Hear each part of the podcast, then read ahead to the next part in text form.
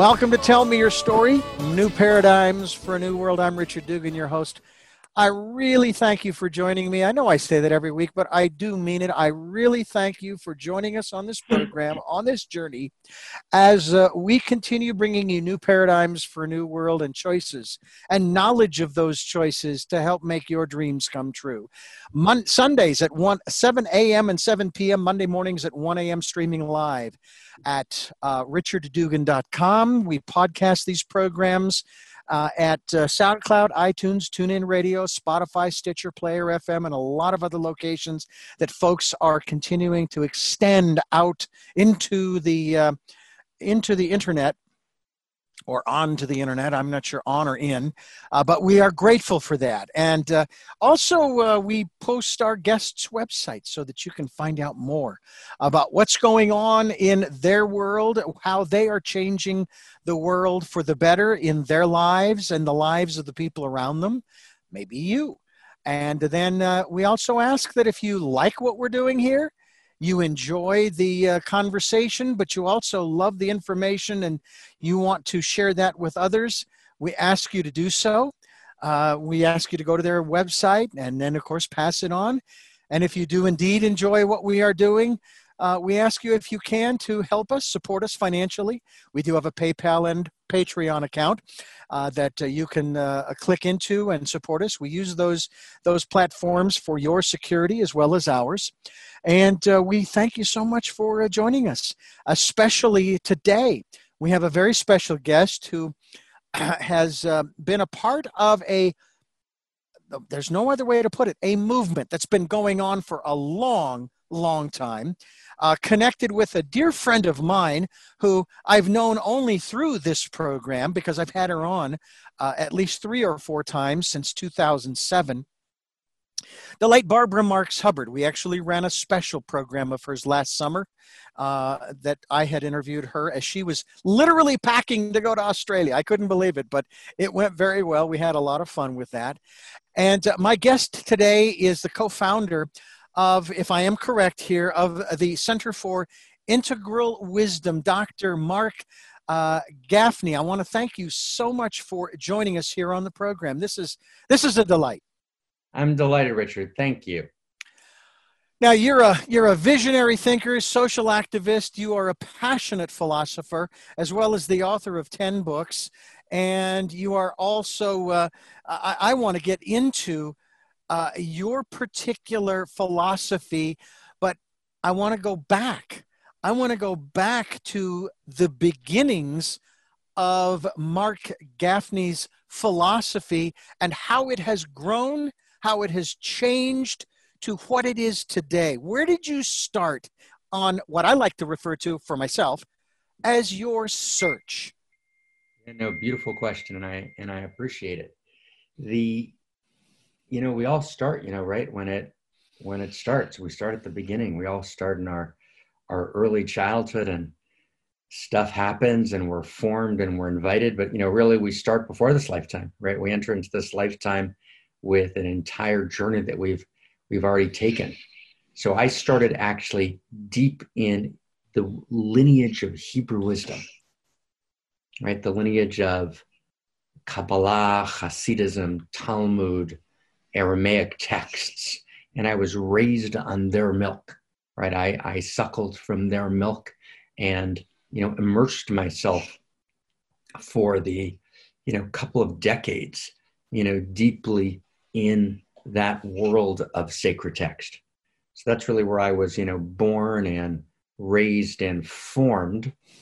And then, you know, from that point, moved out, expanded, broadened, you know, to first a kind of broader sense of philosophy, kind of enter the philosophies of the world, you know, then into the sciences, you know, molecular biology and physics in that world, then economics, anthropology, the 11 schools of psychology, and kind of just broadened into the wider sense of what the world wisdoms had to say, mm-hmm. and then began to try and integrate it into a larger kind of meta world story, you know, with the understanding, you know, in a word that Richard, we live at this time between worlds. right? Much like the Renaissance was, we're in a time between worlds. We're in a time between stories. You know, mm. much like that moment in Florence in which Da Vinci and his cohorts understood, right? There was a pandemic, the Black Plague, which destroyed, you know, half of the world. And they understood that they couldn't go into every village and heal every person. They just didn't have the capacity. And so they understood that in order to transform reality, we needed to actually change. We needed a phase shift in the fundamental narrative of reality. And that became modernity. Right? That became modernity. You know, with all of its glory, with its great dignities, the great dignities of modernity, universal human rights and modern medicine and the emergence of new forms of literature, etc. All of it gorgeous, but of course the fault lines in the new story of modernity, right? The separate self, right? The sense of the, the desiccation of the self from the larger life field, you know, and a number of other critical fault lines in that storyline actually produced the disasters of modernity and post-modernity, which is really just a hyper-formed modernity, and brought us to this point where we're faced, and that's what we've been talking about for the last decade, we're faced with catastrophic risk and potential existential risk.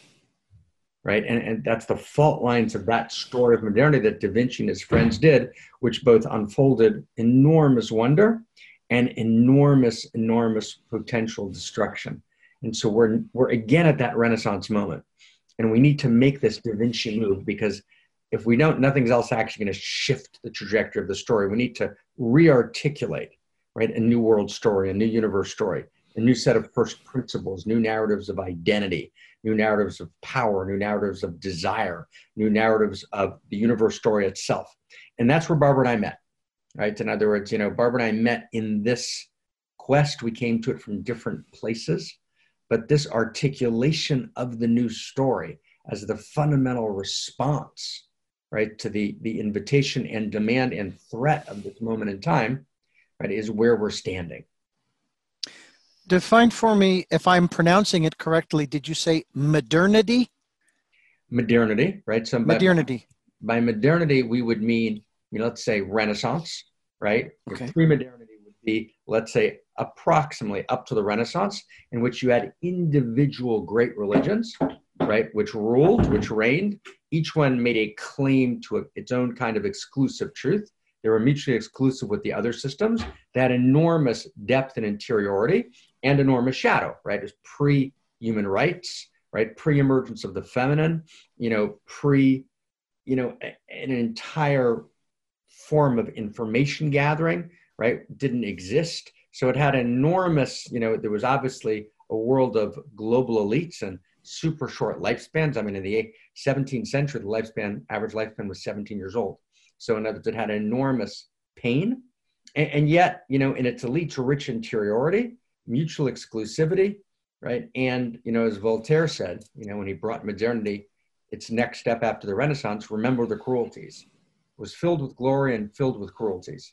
So that's pre-modernity you know that goes let's say until the renaissance and the renaissance is the inception of modernity which is a new world of universal human rights right a new way of information gathering new possibilities of social mobility the emergence of the feminine right you know modern science right literature and most important the the disambiguation of the value spheres meaning interiors you know art religion science and morals, they were split. The church no longer owned science. The church could no longer say to Galileo what he saw from a telescope, right? Those three value spheres got split, which allowed for the explosion, right, of modernity, right? All of a sudden, wow, you could actually do spirituality and you could do science and you could do morals, goodness, and they weren't dependent on each other.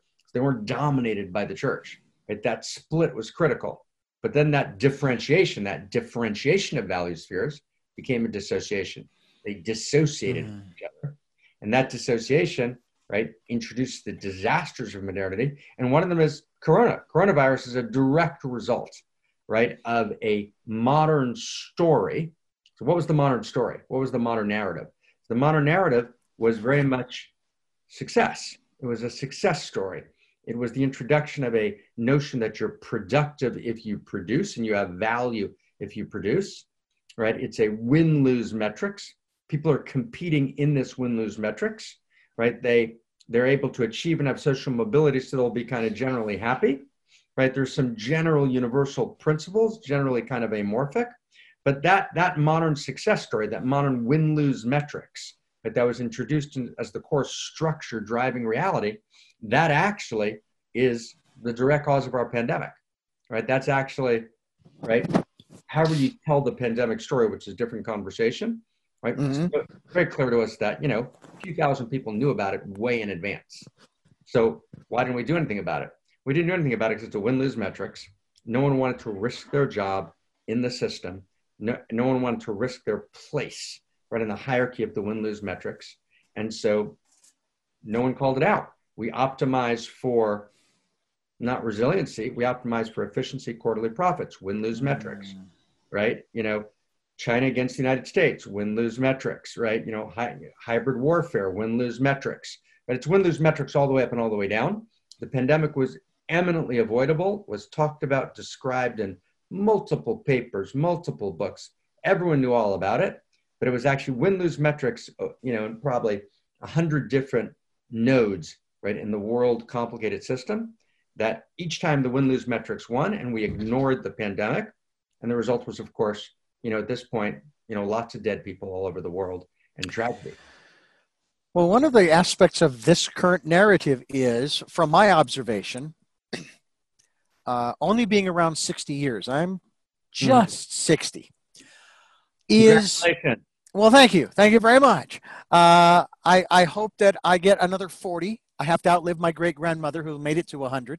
Yay. Uh, because I was telling people in the late 90s, every time we went to a family reunion, I was going to outlive that woman, but she was making it really hard because she was still alive. And I didn't want her to die, don't get me wrong, but but I believe that uh, I've got another good 40 years to go. However, one of my observations has been over the years as I've watched influenza pass across the United States and continue on every year, we did the same thing over and over and over again.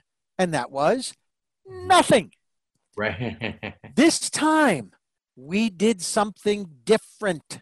And it didn't matter what it was, it was different. So that means that we are going to get a different result this time than we did all those other times that we had the influenza. And yes, people say, well, yeah, but we had the vaccine. Well, we didn't have the vaccine in the 60s and early 70s. Mm-hmm. That I think only came about in the late 70s, early 80s, where people were getting the flu shot, which, by the way, I haven't had for 40 years.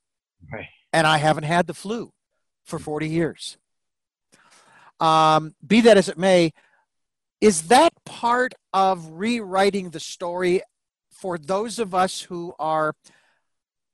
I, I want to believe that my consciousness has been rising over the last uh, 30 years, 40 years or so since my search began at 17. Yay that uh, my observations are at least we've done something different so now we're going to get a different result. So we're back we're out of the story of insanity according to einstein. And that now we can write a new not ending per se because none of these stories really end. They're just like okay that's the end of this chapter. Okay chapter 6,397, right? Can those of us who are really working, such as yourself, through the work that you're doing, can we collectively guide the story to in a direction that becomes not only more beneficial for all but creates opportunities we didn't even know existed. That's my optimism from the beginning of this was that we're doing something different. So that means that the opportunities are boundless if we but stop and go within. 2020 is the year of perfect vision, as I've been declaring it since September of last year. And I'm encouraging people to go within, to find the still small place, the peace, the calm, the inspiration, the guidance, and so forth. So, talk to us from that perspective, would you please? Well, Richard, that, that's all. First of all, that's all wonderful. And you're obviously a wonderful energy and a wonderful human. So, it's a pleasure to meet you. And, and let me kind of very gently push back a little bit. Okay. Yes, you know, we have to go within. Yes, we have to find inspiration. Yes, you know, the kol demamah dakah, the text that you cite, the still small voice, right, in Kings 2, right, is, is unbelievably important, right? And that's not going to get us home, right? Okay. What we need is we need a set of first principles. We need actually to evolve the source code itself of consciousness and culture. And it's not by accident that neither the New Age movement nor the human potential movement was able actually to engage reality and transform it outside of very narrow enclaves.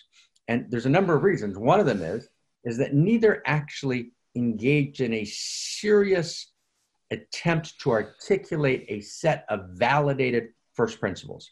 And validated first principles means that we actually engage the eye of the senses, empirical knowing, the eye of the mind, right? Different forms of mind knowing, ranging from mathematics to anthropology, and the eye of the heart, of course, the eye of the spirit. All three faculties of those perception need to be integrated. We need to take the best of pre modern knowing and all the wisdom streams, the best of modern knowing and all the wisdom streams, the best of postmodern insight. We need to weave it together and then generate a new whole, a second simplicity, not a first simplicity, not sloganeering, right? Not new age declarations, but actually a second simplicity of elegant first principles that actually become a shared global ethos for a global civilization. If we can't do that, right, then essentially we're, we're engaging in two, one or two major moves. Either we're kind of retreating into the classical religions, which is great, but they're not going to take us home because we need all of our challenges are global. So you need therefore a global spirituality. We don't have local. Our, our core challenges are not Nepal and Idaho, right? It's one world, right? In other words, mm-hmm. Golan who gets infected in a wet market in Wuhan, China, right? And there you are, right, locked down in Idaho, right? There is no local. So we need a global spirituality based on a set of first principles that are not dogmatic, but actually emerge out of the actual ground of integrated knowing that we have. And you got to be able to speak them, I don't know, to a trucker in Wyoming, right? Or in Central Asia right? And at the best university in the world and at the best divinity school, meaning they've got to speak not just to the new age or human potential or post religious world, they need to speak deeply into the 60 to 70% of the world that lives under a world religion. What we've done is we've kind of we've isolated in our enclaves in our little silos. Everyone goes to Esalen or whatever they do in that particular world. That's not going to cut it, right? We need actually to make a Da Vinci move. Da Vinci's move was right? Mar- Marsilio Ficino's move was, right, was a set of first principles, right? And we need to actually be able to answer the question of who are you? Not with a kind of, you know, declaration, not with a kind of vapid or saccharine claim. No, actually, what's a human being? Who, who are you? What, right? And be able to say it in seven sentences and then to unpack it. Who are you, right? What are you here for? Right? How do I actually know how to act? Right? How do I become a sovereign person? What does that mean? right? So, so without answering those really clearly, right? Again, mm-hmm. not dog, not dogmatically. We're not talking about dogma. We're talking about the opposite of dogma, that which is emergent from the structural nature of reality. Have you come up with this? We're, we're working across the board, right? And and I think we're doing, you know, and I, I would say, Richard, reality has been good to us. We've been deep in this conversation for a couple of decades, and the last 10 years it's coming together.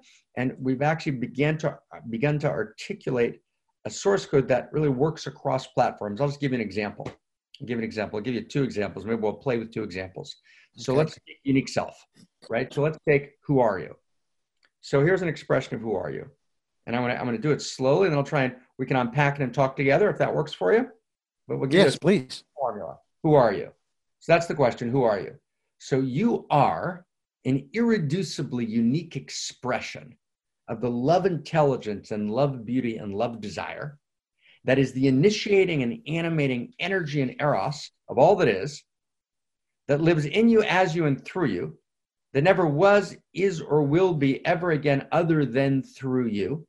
And as such, you have an irreducibly unique perspective, and an irreducibly unique quality of intimacy that come together to foster your unique gift that addresses unique need in your unique circle of intimacy and influence that can be addressed by no one that ever was, is, or will be other than yourself.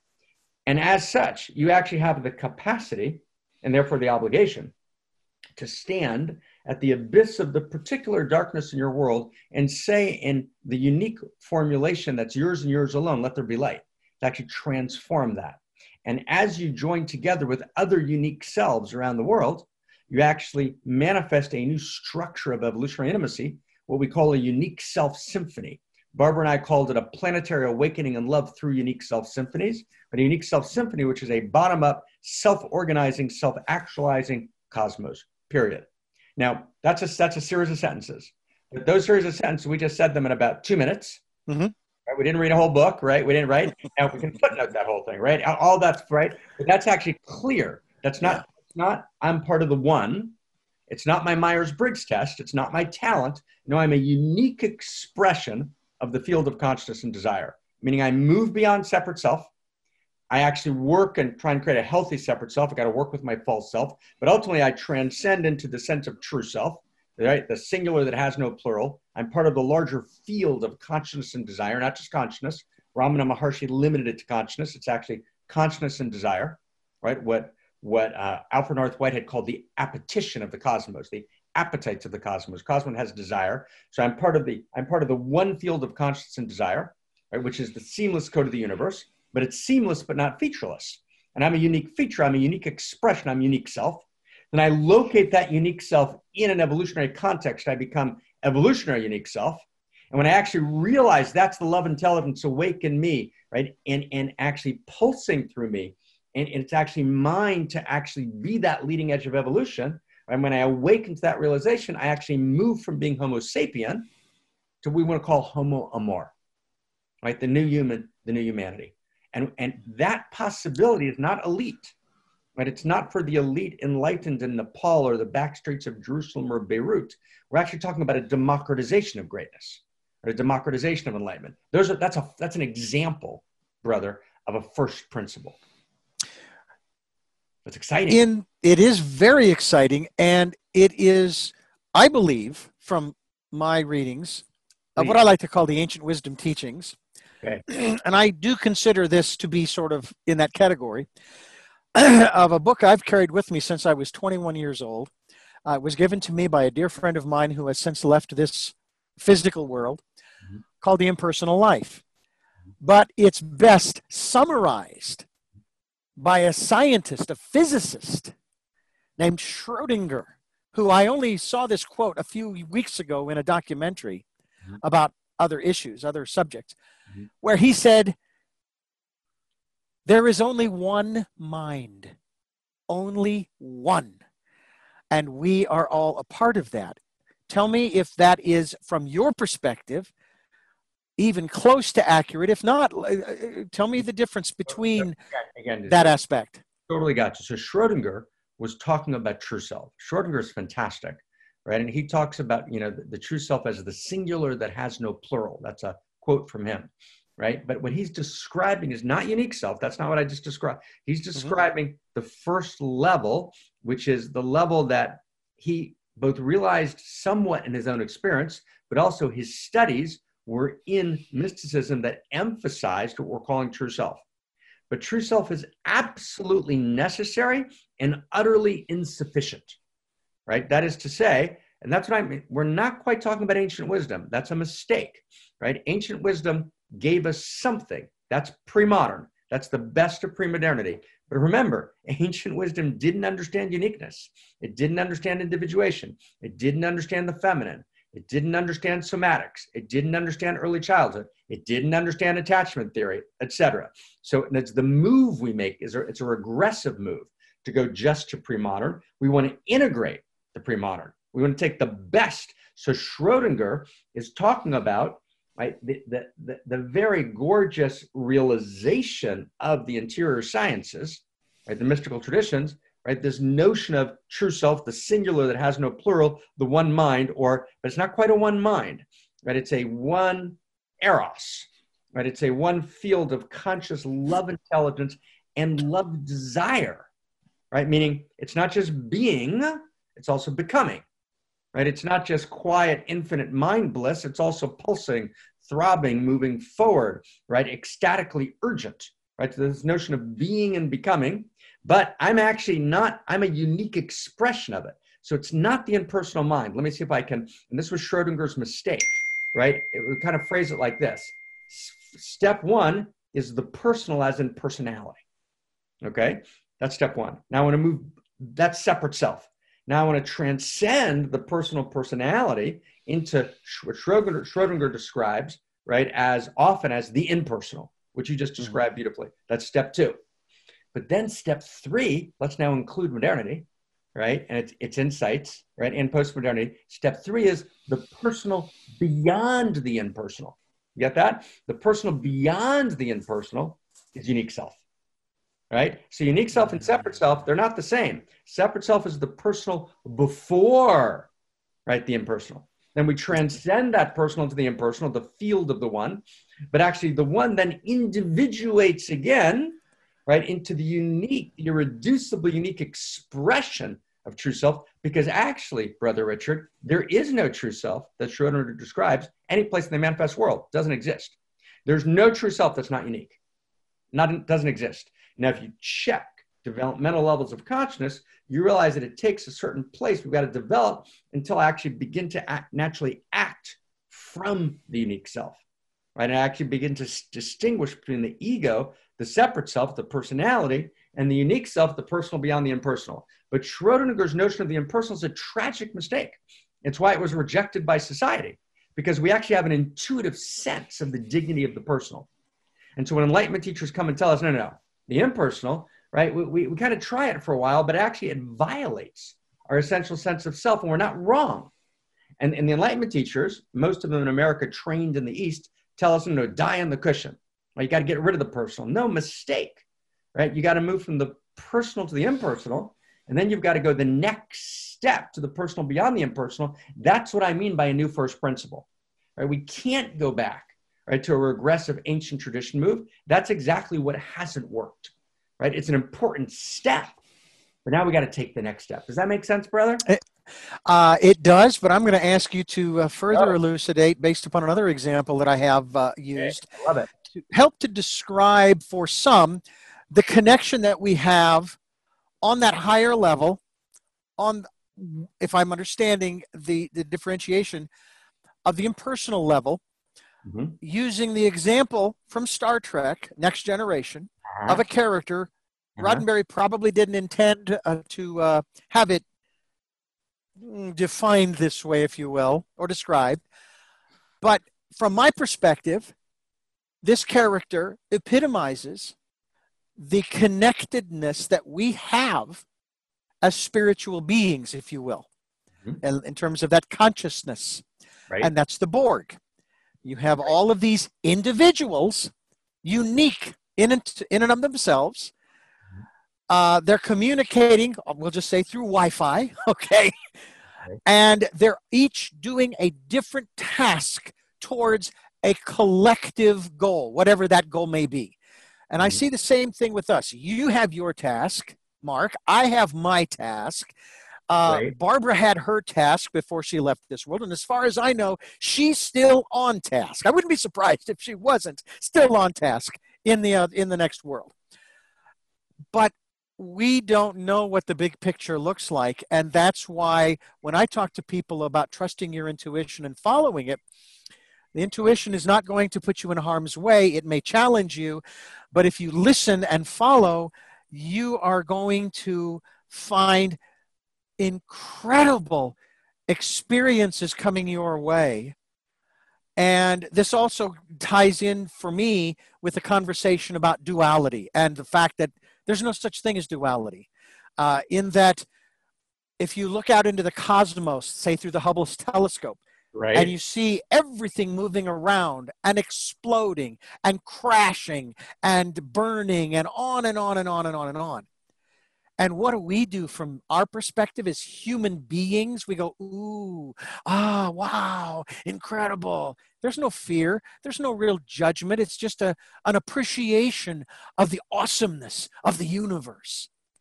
But when we come down to our level, oh my gosh, it's like someone cut off your arm and you're gushing blood and there's something wrong with that. And the way I have been hmm? viewing much of what's been going on in the last 30 or 40 years is and it's only in the last few years that I've kind of come to this understanding or this at least for me this I, I don't put this on anybody else for me it's just what is I, and I do my utmost not to judge it but to at just to, to kind of flow through it. Doesn't matter what it is. Could be a wildfire. I have to tell you that when my wife and i were evacuated uh, during the whittier fire a couple summers ago i wasn't scared when we finally got down off of the hill and we were out of harm's way with our animals and so forth i actually felt really good thinking oh what an adventure this is. Now i don't know what's going to happen with our home. Uh, thank goodness it, it didn't burn. But yeah. This is this is kind of neat. It's it's like a, a staycation. Uh, we we stayed at hotels we probably never would have. We experienced th- experienced things that we probably never would have otherwise.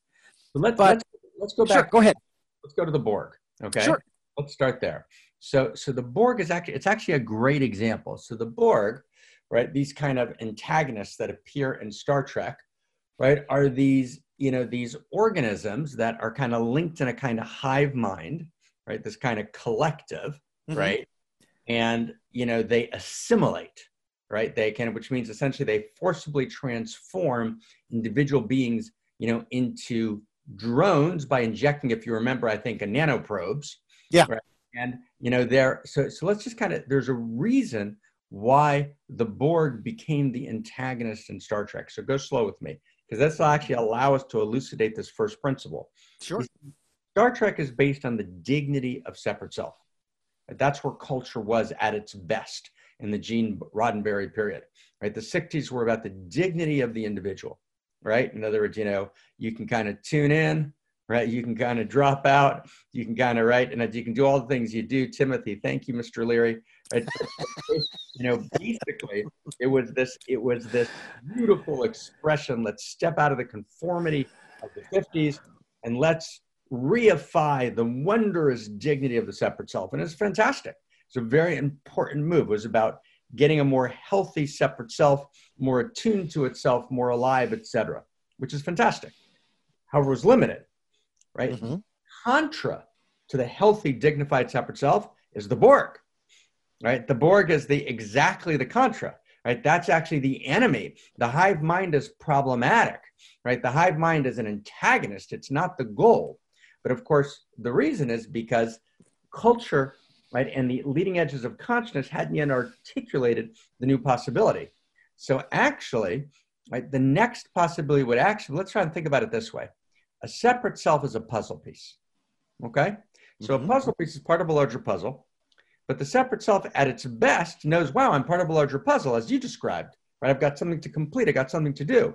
But if the separate self thinks I'm only a separate self, then you know have you ever seen a puzzle piece it's trying to walk around can't quite get there doesn't quite know where it fits in it's told by society that there is no puzzle and it goes insane right so that's separate self that's the puzzle the isolated puzzle piece then we get to true self and true self is, oh, I'm part of the group mind. I may have an individual function like an ant or a bee, but basically I'm forced by the group, right? Which is precisely the notion of community that dominated Marxism, Leninism, and Stalinism, right? So the Borg, right, you know, as it was articulated, represented actually a kind of communist state and a kind of enforced right? Social, where everyone's got a particular goal, but ultimately it's the state that rules. And we inject in you nanoprobes in order to make sure that you're assimilated. And then we sur- surgically augment them with kind of cybernetic components.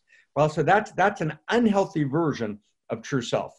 But the motion is let's go to true self, right? There's a, a right intuitive, uh, I'm, I'm true self. Schrodinger had a healthy version of it, one mind, right? Right, singular that has no plural right? I'm part of the one, but of course the problem there is, oh, there's only one whole puzzle. There are no puzzle pieces at all. But that makes you just as insane as a puzzle piece because you actually can. There's these lines separating these puzzle pieces. It's not just one, but again, your teacher tells you that's just an illusion. Go meditate, and you move beyond that illusion. You realize you're part of the Borg. It's just one. So, okay, so that's not right. So I've got to actually go the next step. The Borg is ultimately the impersonal. It's really the one that dominates, right? The pre-Borg, the separate self, it's the individual that dominates. Unique self is the third step. That's where that's the real first principle. Unique self is a puzzle piece that actually knows full well and has found the puzzle and is able to actually complete the puzzle. So the unique self, right, is actually the, the, the unique, irreducible perspective that you have, right? That means that your puzzle piece completes, it fits in, it's held by the larger context. You have an unique function, but actually you're in a dialectical tension with the Borg. The Borg doesn't own you, the Borg doesn't overwhelm you, actually your own irreducible uniqueness creates a devotion within you in which you're of service and it emerges from your own sense of autonomy which moves you to be in this larger communion as a puzzle piece. That's beautiful. So you're a puzzle piece that completes the puzzle yeah. Jump with me one more step brother. Then you actually emerge as evolutionary unique self which is not just a puzzle piece that completes the puzzle it's a unique self living in an evolutionary context that feels the evolutionary impulse moving in it, that has the whole view of evolution, that can actually see from the first nanosecond of the Big Bang till this moment that Richard and Marc are talking and realize that there's actually a thread throughout that entire story. And I can actually feel evolution pulsing in me. And I actually realize that our conversation not only, com- not only completes a particular piece of the puzzle, Richard, we can, we can even evolve the puzzle, right? We can even evolve the puzzle we can evolve the puzzle itself, right? So, wow. So now we've got these four images, right? An isolated puzzle piece goes insane because it can't find larger puzzle. Only a puzzle goes insane because we deny the individuation of the puzzle pieces. Unique self, ah, puzzle piece completes the puzzle. Evolutionary unique self, a puzzle piece that evolves the puzzle. So now we've taken the Borg up three levels. It's no longer the antagonist in Star Trek. We've actually right, transformed James Kirk from a separate self into a genuine unique self. Wow. That's a first principle. Unique self. That's a first principle. So actually, every human being has to know that they're a unique self. Every child needs to know. They have a song to sing, a poem to write, a way of living, laughing, loving, breathing in the world that's theirs and theirs alone as an expression of their unique incarnation of the larger field of evolutionary love right? Well, that works. That's a structure of now. We desperately need that, Richard, because yeah. we're at a moment in which artificial intelligence, for example, is about to obsolete, you know, probably 80 to 90% of jobs in the world. So if you don't have a job, you're not needed by the system. You're not worried about exploitation anymore, which was the 20th century problem. You're worried about irrelevance, right? Mm. Actually, you have artificial intelligence networks, you know, machine learning. They're actually trading with each other. We don't even need you for labor. We're not even in Hunger Games. We're not even that kind of dystopia. That can become irrelevant and you're irrelevant to yourself. So, wow, that's a problem. That's a, that's a devastation of the basic life world. So, you actually need a new narrative of identity. You can't just be a separate self with a function in the Borg. You actually have to be a unique self. You're a unique expression of divinity. Yeah. You're unique expression of all that is. Right? And therefore, you've got a unique gift to give, a unique quality of being, and a unique art form, and a unique expression, and a unique creativity. And then education begins to optimize not for training people to be productive as separate selves in a marketplace that actually denudes them of their uniqueness, but actually education optimizes for the maximization of uniqueness, which is actually honored, respected, and valued. And now we've created an entirely new structure for society through that first principle. Without that first principle, you can't get home. Right? And last piece, last piece, and thank you for your, your wondrous patience. Let's apply it now to what's happened in the last three or four weeks as you know the streets have exploded and in response to the tragic and horrific murder of George Floyd. Right. And so so you've got all these arguments happening around the country. You've got this incredible polarization right, about an incredible number of issues that, that these weeks actually deepened, right, on multiple levels. Coronavirus, right, right before George Floyd, deep fractures in the country, deep polarization, right, in which we make them the other. And, and, and that's what's, why does that happen? It happens because there's no deeper sense of identity. If I don't have a deeper sense of shared identity, unique self, then I've got to grab onto my political narrative because that's the only sorts of identity I have left and then I'll fight to the death for it. That's polarization. It's only if we have a first principle of identity, which is part of a larger set of first principles, but we're just giving one example, which actually unites us. That which unites us far greater than that which divides us. We're all unique selves. That's post racial. We're not just black or white or yellow or brown. We're each of us unique selves, judged by the content of our unique self character and our unique self gift, and not by the color of our skin, right, or by our blood, right? That's wow. But without that first principle, you can't even begin to have the conversation we're in. That's what I mean by a sense of first principles. And that's what Barbara and I were mm. involved with. And we actually created a, a new project, right, separate from the Center for, there's basically two, just two foci. There's the Center for Integral Wisdom and the Foundation for Conscious Evolution, which Barbara and I worked in together. I started the center, Barbara started the foundation and she she she made me promise before she passed, which I did, that I would. And I'm honored to, to continue the foundation, and it's really wildly important work, and we're working together close. That's one. That's where a lot of the thinking and think tank and writing happens. But we started an independent kind of initiative called One Church, Many Paths, One Mountain, which is a weekly gathering where we're trying to articulate the new story. We actually spend, in every week, we get together, about 10,000 people have signed up from around the world. And we get together and we talk about the news story in the format of a kind of church service, although it's it's church, it's synagogue, it's mosque, it's global communion. You know, we call it one church, many paths, one mountain. And it's a it's a it's a gorgeous gathering, right? Which is actually kind of the activist arm of kind of sharing the new story. So something like that. Wow. Whoa. That that's a lot. That's a lot to to digest, uh, or the fa- my favorite word uh, that that I took from uh, uh, from the book Stranger in a Strange Land, which it took me 20, 30 years to finally read. Uh, I have the hard copy wow. Uh, in a box, and it's it's you know it's thick. You know how thick that thing can be on the bookshelf, right? Oh. Then it came out on Audible. Uh-huh. And so I read it and I read sections of it over and over and over again, and I read it all the way to the end. I will tell you, first of all, if I was reviewing it, I absolutely loved the story. Hated the ah. end. I said, no, you can't end it like this. But hey, it's not my book. But I thought the one word that I I made as a part of me that I'll have to use here to describe it is to grok, to assimilate into every cell, into every subatomic particle of your being. Right. The understanding of concepts and principles, philosophy, what have you and uh, so it's going to take me a while to grok all of i'll have to listen to this program over i don't know how many times. Uh, this is this is incredible stuff because as you have spoken if we don't get to the first step we can forget about all of it. And i'm curious as to how you present this first step to, how should I put this, to the common man. Because many people, not just in this country, but around the world, they are very vested in their own personal philosophies and beliefs.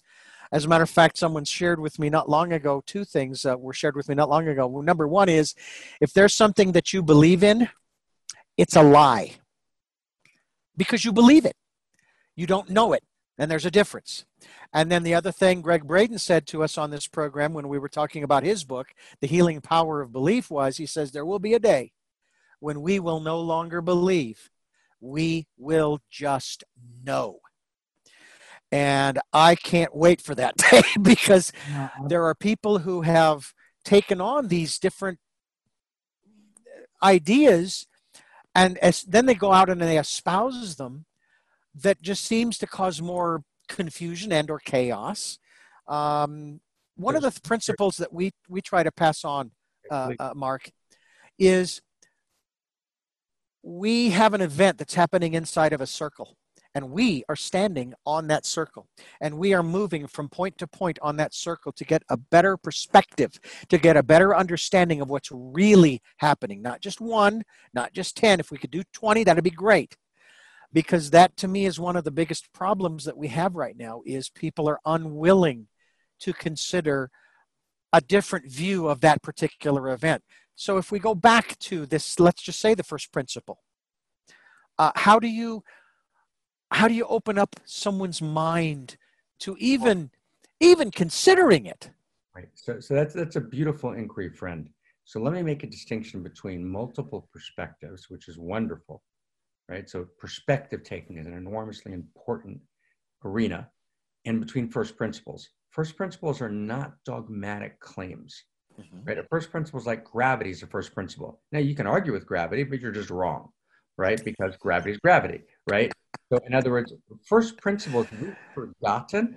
We're so lost in our beautiful uncertainties which we came to because we rebelled correctly against the dogmatic certainties that came before that were imposed on us. So we mm-hmm. threw them off and we embraced our uncertainty. But then what we did is we forgot to integrate afterwards. And we forgot to actually say, okay, underneath those uncertainties, what do we actually know? Because we actually know some, we know some stuff. We know about gravity, for example. Right? We know about electromagnetism. We know about the strong and the weak nuclear, right? So, in other words, there's some things we know. So, there's things that we know. Those are first principles, and they are actually really easy to explain because actually everyone gets them. You know why, Richard? Because they already know them.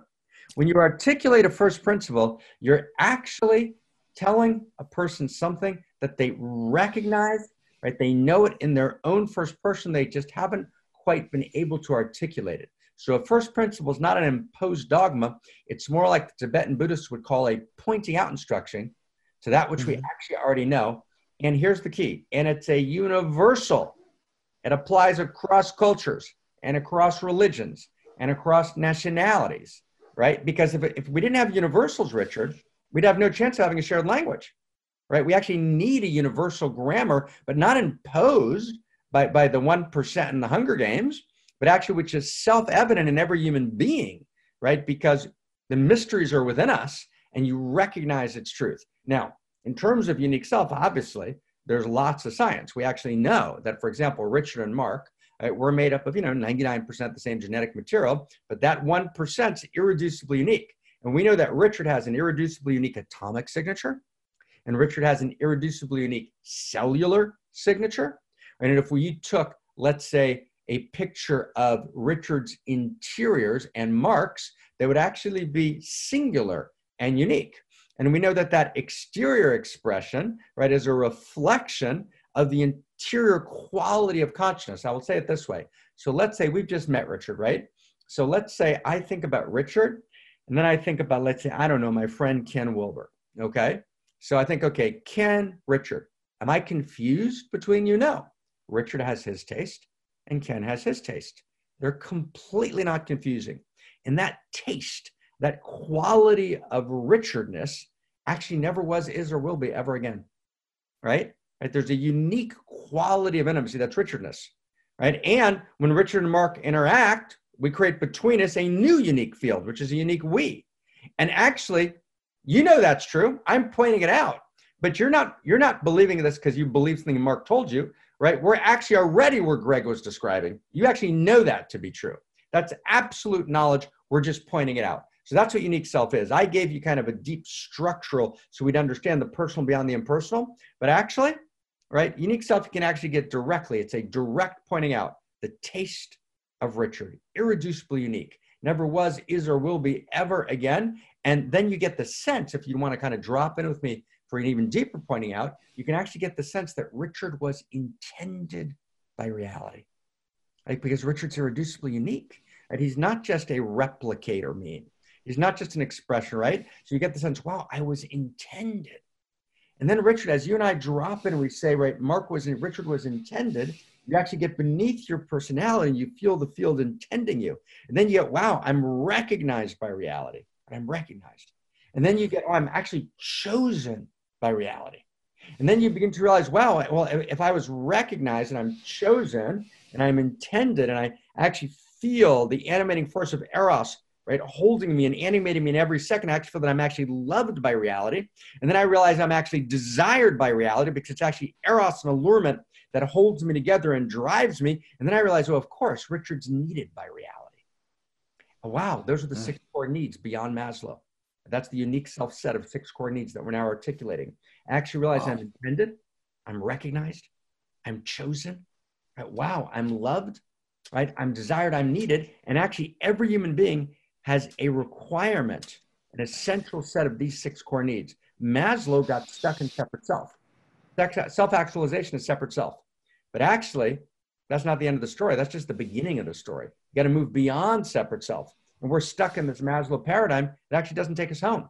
So that's why that's why Barbara was excited about this conversation. Right? She found me to have this conversation. We had a we had the most fabulous last five years, and she added, of course, so much depth and so much beauty and so much prescience and so much you know, the conversation. You know, it's kind of like last sentence: reality having a Barbara experience is unique self. reality having a Richard experience is unique self. So I get to meet Richard, and I got I get to say, wow this guy's really exciting and i love his energy and the way he talks and the way he laughs and the way he's excited and his beard that has the fullness and his smile and his eyes are dazzling and i don't say to myself man I, w- I wish i was doing this podcast every week you know man i can't believe he's doing it no i'm in devotion to your unique self i'm delighted i'm honored right? Because only if you're in unique self can we actually not be egoically competitive, subtly manipulating. We get to be in devotion and delight to each other. That's a first principle. It's obvious. It's self-evident. Yeah. It's within me. Yeah. It, it, it, almost leaves me speechless, which is a bad thing for a for an interviewer to do. But we're, we're but I will. We're good. What's that? We're, we're just about at the end, so we're perfect time. Absolutely. Um, one of the things that uh, I find so fascinating, and, and, and I am thrilled by this conversation because obviously all of the choices I've made and right. all of the choices that you have made have brought us here together for this this get together, this this program, this podcast, this interview, this conversation. Which, uh, and I feel the same way with every single guest, and I've described it as uh, like a little kid waking up Christmas morning, I get to open up this package. This package, which is Dr. Marc uh, Gafni's world. And I get to work towards trying to understand what he's sharing with me and, and those people who will listen as well.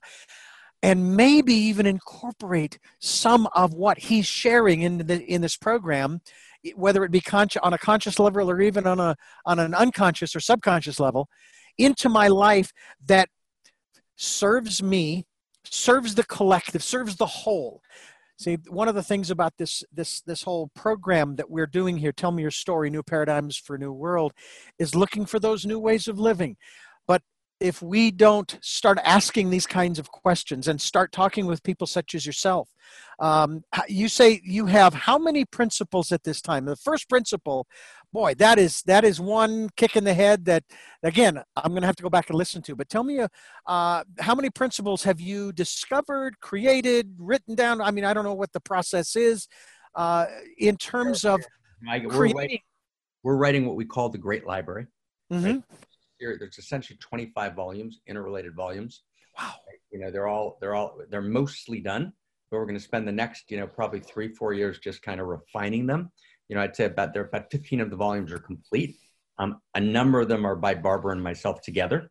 Mm-hmm. So two of those are, and maybe we'll get together again in September. The first big one's coming out called the Intimate Universe, September one, God willing. Right, so we'll send that to you, and we'll we'll talk about it. Yeah. So there are there are basically you know probably about 75 major first principles but really they kind of they're really they're under kind of you know five or six major categories. Mm-hmm. and they cover the full gamut of human life but again none of them richard are declarations.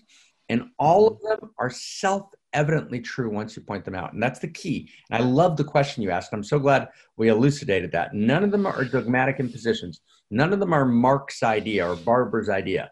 That that would actually wouldn't be helpful, right? No.